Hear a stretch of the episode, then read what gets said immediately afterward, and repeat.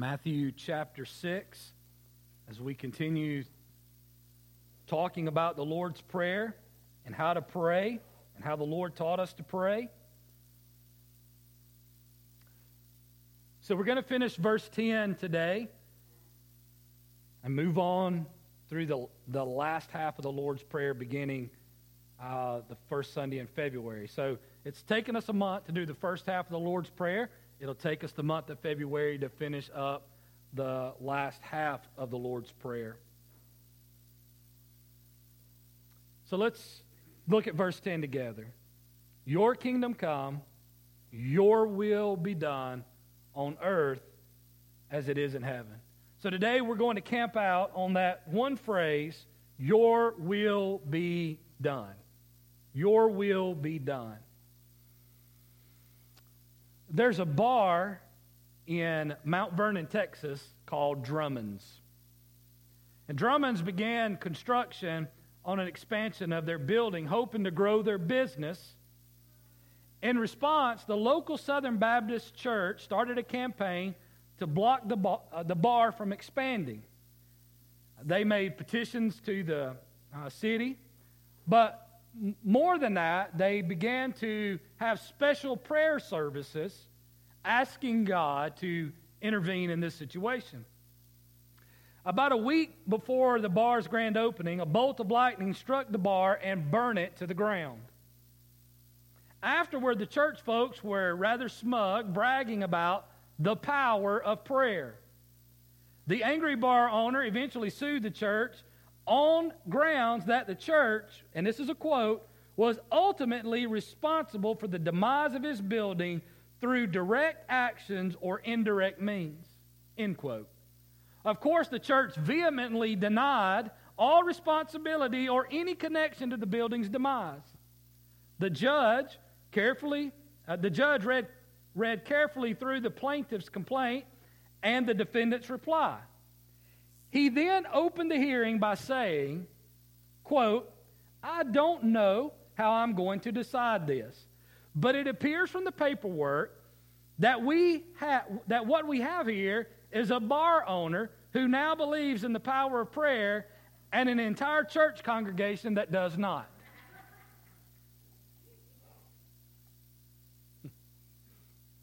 One more story to kind of set the scene for this morning.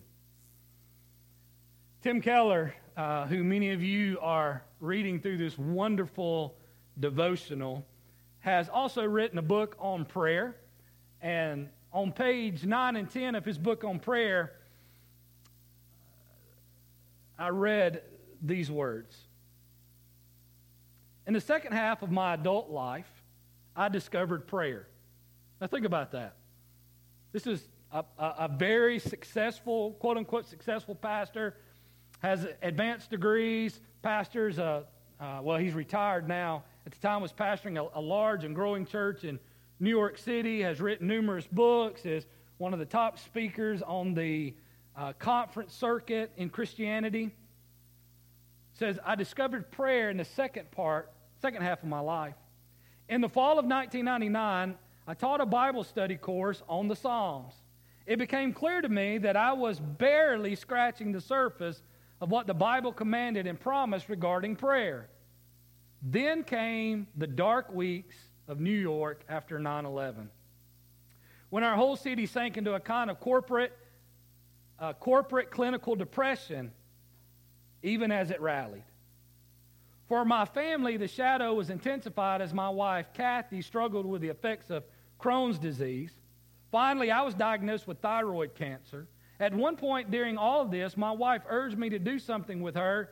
We had never been able to mu- do something with her. We had never been able to muster the self discipline to do regularly. She asked me to pray with her every night. every night?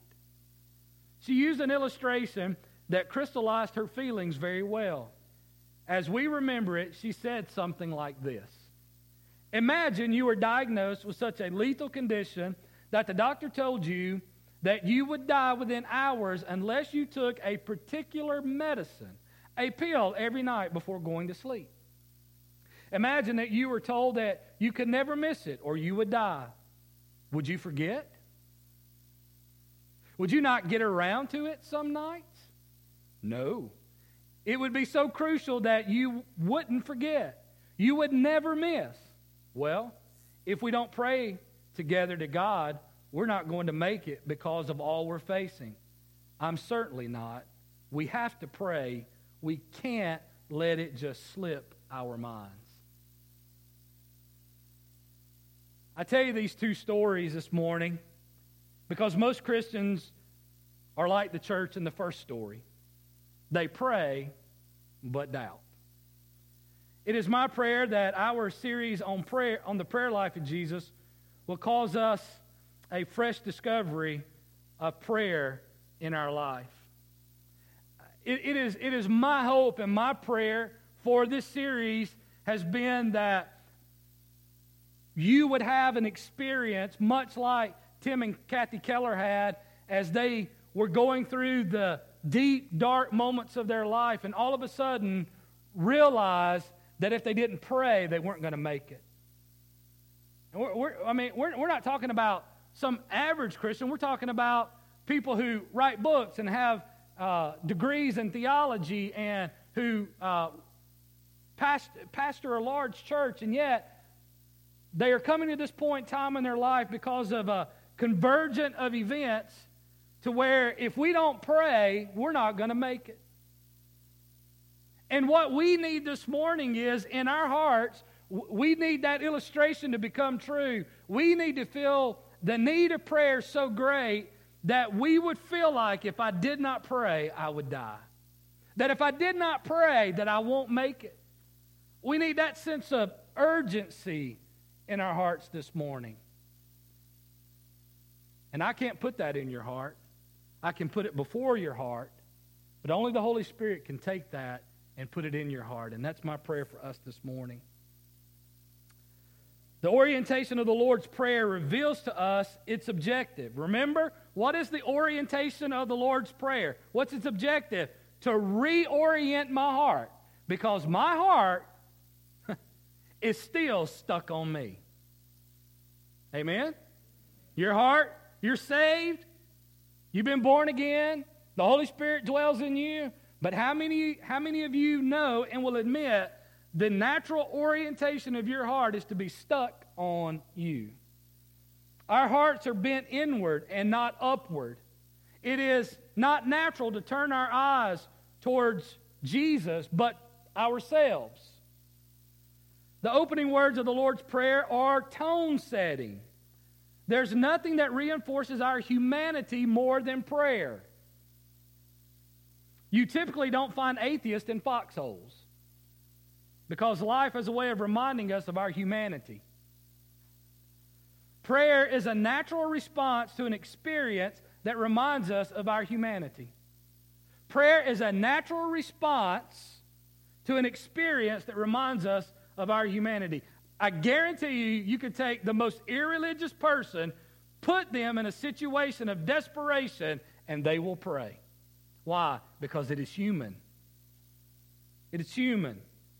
Most people pray what I call 911 prayers. We don't pray more than we do because we don't believe we are as human as we are. Think about that for a second. If most of our prayers are 911 prayers, sent up to God, help me, God, get me out of this, God, give me this, God. The reason why we don't pray more than we do is because we don't believe we are as human as we are. Listen, gods don't pray. You may say, huh? Gods don't pray. If you are a prayerless individual, it is because gods don't pray. Are you following me? You're not praying because you believe you are God. And until you're put into a position where your godhood is called onto the carpet and you actually begin to pray now you're admitting that you're not God and that you're human. Gods don't pray because they're too powerful. Gods don't pray because they're too wise. Only humans pray because they are too weak and too foolish. Jesus in the Garden of Gethsemane prayed not as I will, but as what? You will. If the Son of God prayed this way, how much more do we need to pray this way?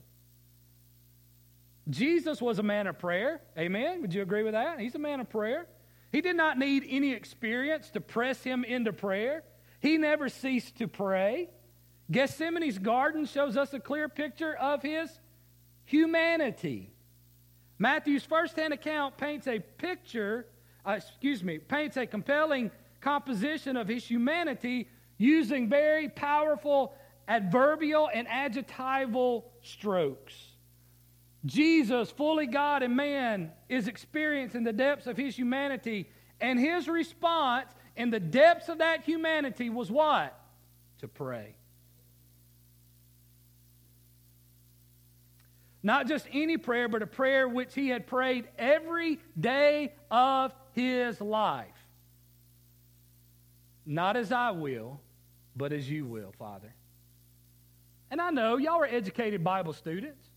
You're saying, this, that's the only time we know that he prayed that prayer. How could you say he prayed that prayer every day of his life? We don't need a prior record to know that he prayed in such a manner. His teaching should be sufficient, and if not, then his own life should squelch any doubt. So let me just prove to you that he prayed this prayer every day. Watch this. John 4 34. Jesus said to them, My food is to do the will of him who sent me and to accomplish his work. D- do you not hear? Not as I will, but as you will? How about John 5:30? I can do nothing of my own. As I hear, I judge, and my judgment is just, because I seek not my own will, but the will of him who sent me. You hear it? How about one more time? Three times is a charm, right? And three times is proof. For I have come down from heaven not to do my own will, but the will of him who sent me.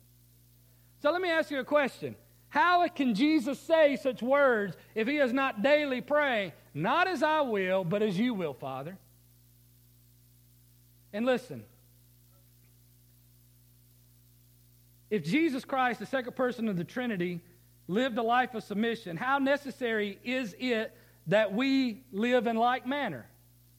The Son was equal in all respects to the Father, yet he willingly submitted himself to the Father.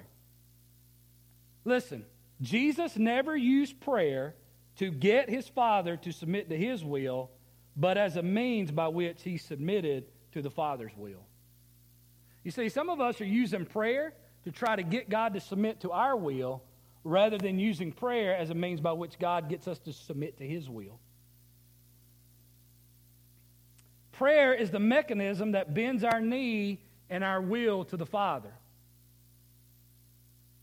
I watch a lot of uh, British television, uh, especially going back to um, the 14, 15, 1600s, 1700s and you see the way people would approach uh, a king, and it was always about bending the knee. What do you do when you bend the knee? That means you're bending your will. You're submitting your will to the will of the king. That's why Jesus is King of kings and Lord of lords. Why? Because we are to come as his subjects and submit to him by bending our knee. Nowhere in the Bible does it say that we must kneel to pray. But the reason why it, it is a good idea to kneel when you pray is nothing more than a good reminder that prayer is about kneeling and submitting before God. This line of the Lord's Prayer concludes the opening half. And the opening half of the Lord's Prayer has uh, the word your in it three times. Your, uh, your kingdom come, your name be hallowed, and now your will be done. So the opening half centers around the word your. Now, the last half that will begin next week centers around the word our. But you can't get to praying our until you have prayed your. So let's take a moment and, and retrace our journey so far in the Lord's Prayer, okay? In week one, we learned that our Father gives us access to God in prayer through adoption. Okay, so we get to come into God's presence in prayer with confidence and assurance because of adoption. Week two, what did we learn? Hallowed be thy name. That reorients our heart through beholding, bethinking, be appraising, and be expressing. Last week we learned that praying your kingdom come reorients my heart away from my preoccupation with building my kingdom. And today we'll learn that your will be done is dangerous yet delightful. So, three quick points. And you say, You never do anything quick. Watch this. You're going to be surprised this morning. You're going to be really surprised. One, feel the gravity. You got to feel the gravity. We get to this part of the Lord's Prayer, you have got to feel the weight of what you're praying. You cannot play that. You cannot pray this flippantly. Submission is not safe, for God's will is rarely ours. God's will is never safe as we define safety. But listen, it is sure. I can't stand it when people say the safest place in the world to be is in the center of God's will. That's the surest place to be, but it ain't the safest. Do you know how many people have lost their lives doing the will of God? A lot. It, it's not safe as we define safe, but it's the surest place, and it is the best place to be. Jesus was always living out his Father's will, and it was anything but safe. The prayer is dangerous, humanly speaking, but delightful, spiritually speaking. Does Christianity or does your Christianity call you to tiptoe through life only to arrive at death safely? Christian, have you forgotten the magnitude of your calling? John 12, 24, truly, truly, I say to you, unless a grain of wheat falls into the earth and dies, it remains alone, but if it dies, it bears fruit. That's the will of God, that you bear fruit. Well, how are you going to bear fruit? You must die. You must submit. Or how about uh, Matthew 16? Then Jesus told his disciples, if anyone, if anyone would come after me, let him deny himself, take up his cross and follow me. For whoever would save his life will lose it, but whoever loses his life for my sake will find it. For what will it profit if a man gains the whole world and forfeits his soul? Or what shall a man give in return for his soul? Don't sanitize or strip these verses of their intended meaning. They are weighty, they are gravitational words. And, what, and you may say, what do you mean by gravitational words? They keep us grounded. Like gravity keeps you on the ground, these kinds of words ground us into our faith. They keep us connected to who we really are. They press us into praying, not as I will, but as you will. If we don't pray like this, now listen, if we don't pray like this, we, we won't see the kingdom of God. Failure to pray in such a manner review, reveals our true citizenship. And you said, now hold on, Brother Jason. You, are kind of making it sound like if we don't pray like that, that we're not going to go to heaven. No, I didn't say that. But I do want you to see what Jesus said about it. For whoever does the will of my Father in heaven is my brother and sister and mother. I didn't say that. Jesus said that. Jesus said, citizens of heaven bend the knee constantly, submitting themselves to the will of the Father. That is the mark of Christianity. I didn't say this would be an easy prayer to, to pray. Yet there, there should be within every true follower of Christ a compulsion to pray in such a manner. There should be something in us that, though we know it's painful, says, Amen when we hear that. Do such verses evoke amen? Do they energize you to run to your prayer closet and pray, not as I will, but as you will? Only those who deny themselves can experience true delight. Listen, Jesus picked up his cross for the joy set before him, Right? Isn't that what Hebrews tells us? For the joy set before him, he endured the cross, despising its shame. Listen, if there is joy for Jesus in picking up his cross, is there any less joy for us?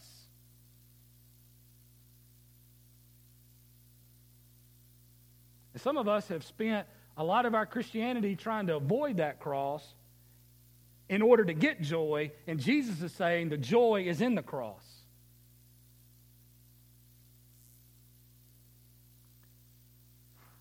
Look at Hebrews 13 20 through 21. Now may the God of peace who, who brought pain, brought again from the dead our Lord Jesus, the great shepherd of the sheep, by the blood of the eternal covenant. Watch this equip you with every good that you may do his will. You see, prayer is, the, is a tool that our Father has provided for us to equip us to do his will. It's a tool. That's how we get. People will say, I want to do God's will, I want to do God's will. Then you must pray not as I not, not as I will, but as you will. Point number two.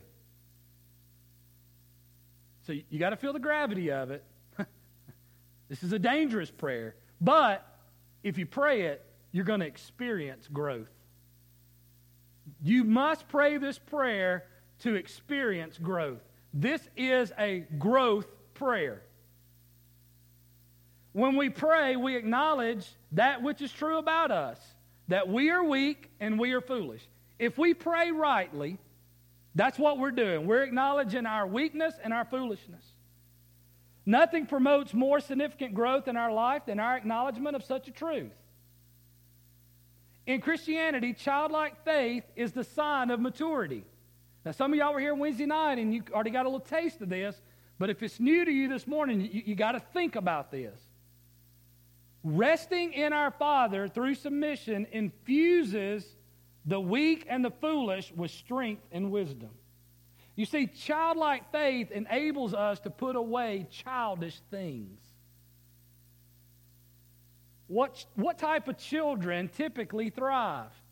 Those who submit to the leadership and the authority of their parents. Isn't that even in the commandment? Honor your father and mother that what? Your days may be long upon the earth. What kind of children thrive? The ones who, who rest in the wisdom of their parents, in the goodness of their parents. Well, let me ask you a question, Christian. You will never out, you, you will always be a, a child in faith. And childlike faith is simply you and I daily coming to God saying, God, I am foolish, I am weak, but you are wise and you are strong, not as I will today, but as you will. That's childlike faith, and you won't act childish if you, if you come to God with that prayer.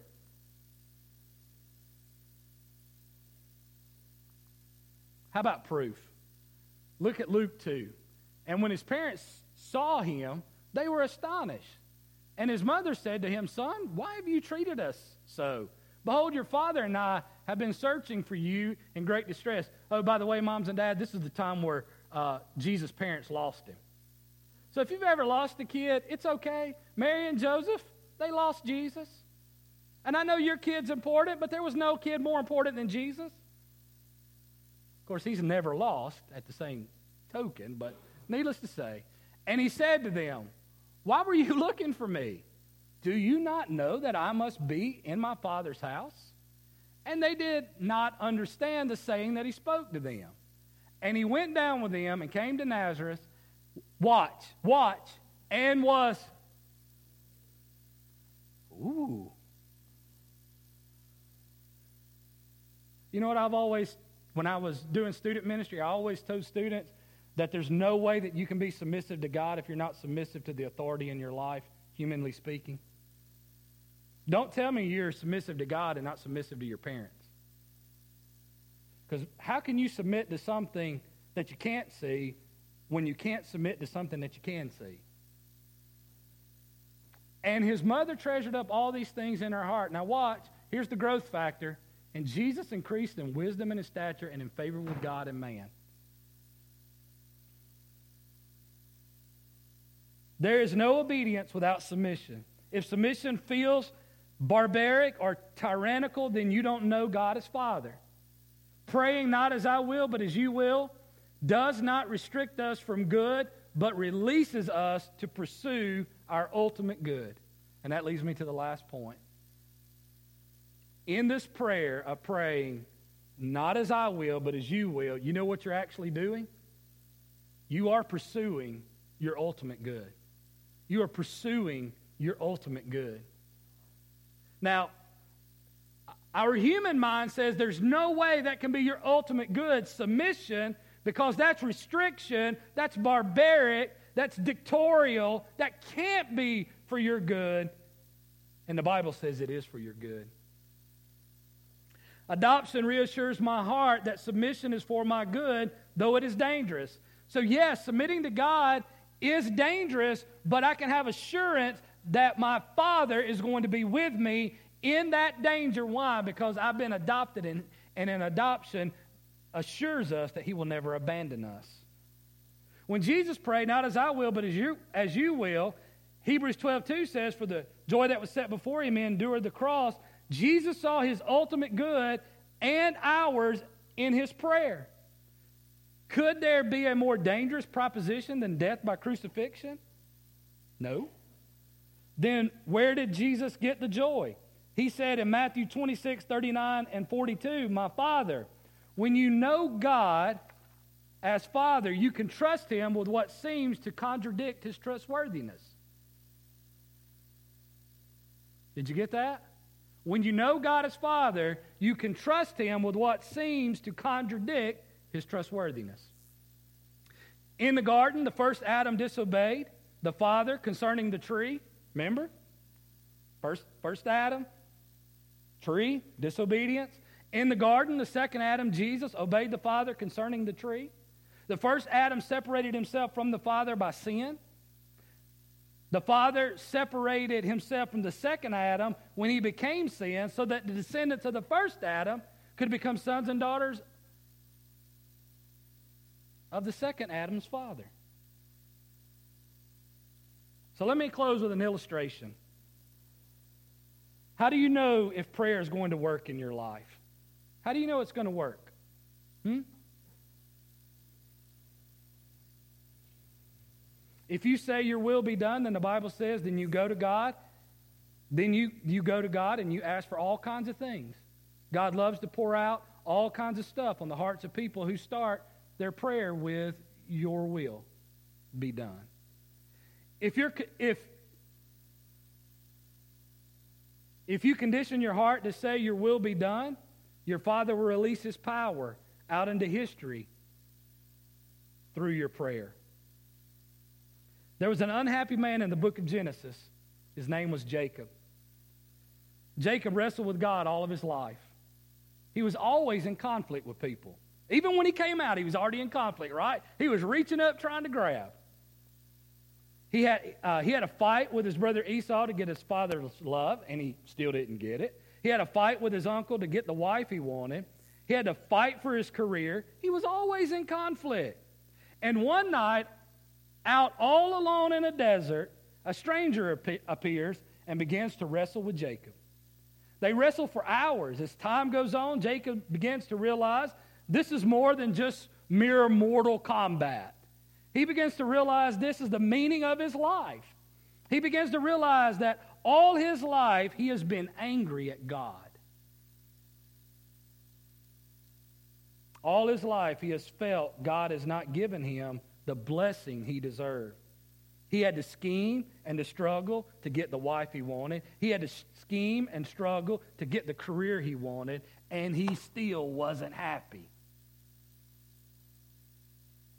God never gave him what he deserved, and now Jacob begins to realize, he begins to suspect that this one that he's wrestling with is God in human form. And instead of saying, I give up, God, it's you, I give up, he does just the opposite. He, he thinks, finally, my chance to pin God down, my chance to finally get him where he has to give me what I deserve. He wrestles with every fiber of his being and more, and yet, just before daybreak, the stranger shows who he really is and how much strength is really in him. He reaches over. Do you remember what he does? He touches his thigh. And the entire leg, Jacob's entire leg, becomes paralyzed and goes totally lame. The battle is over with. And Jacob realizes he lost, and in a moment of clarity, Jacob turns his life, Jacob's life turns around.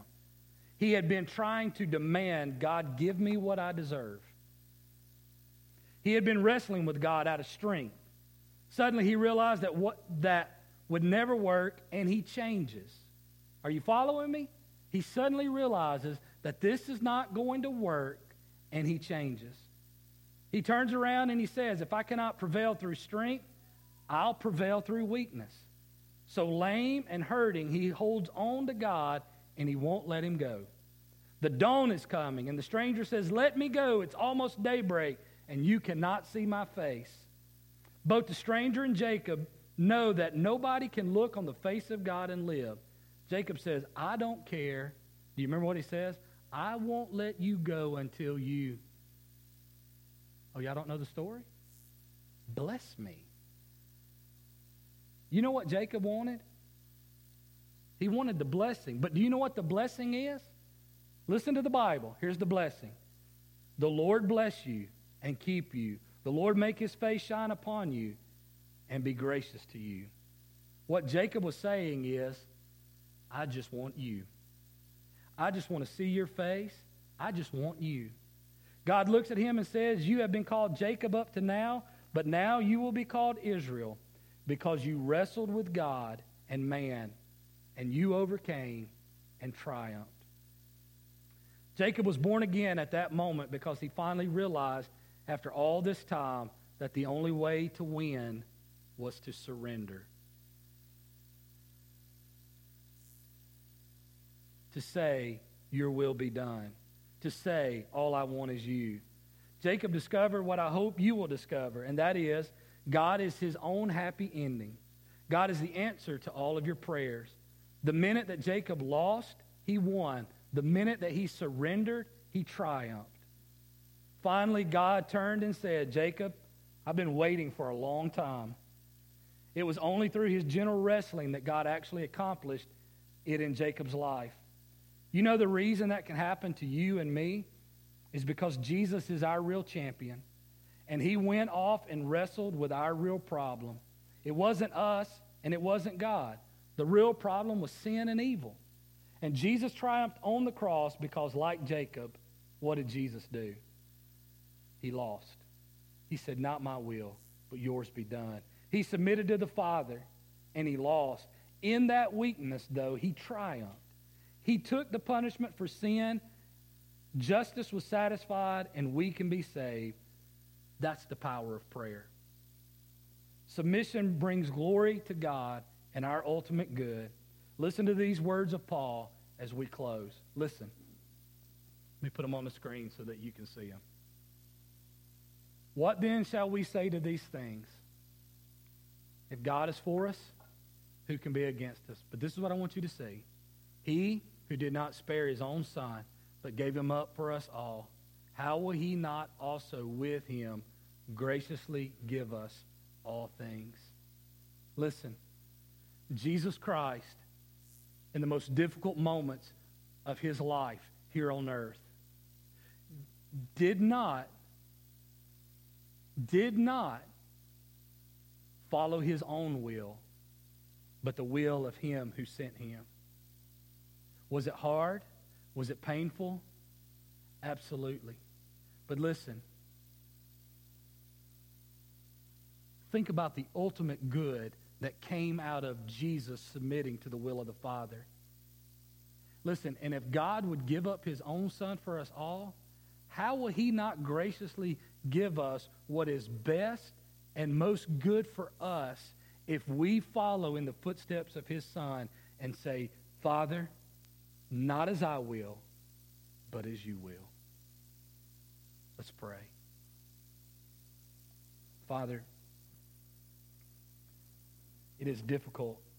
It is tough to pray those words. Because everything within us comes to you not for submission, but for petition, to get from you, not to give up, not to surrender, not to win through losing, not to be victorious through submission.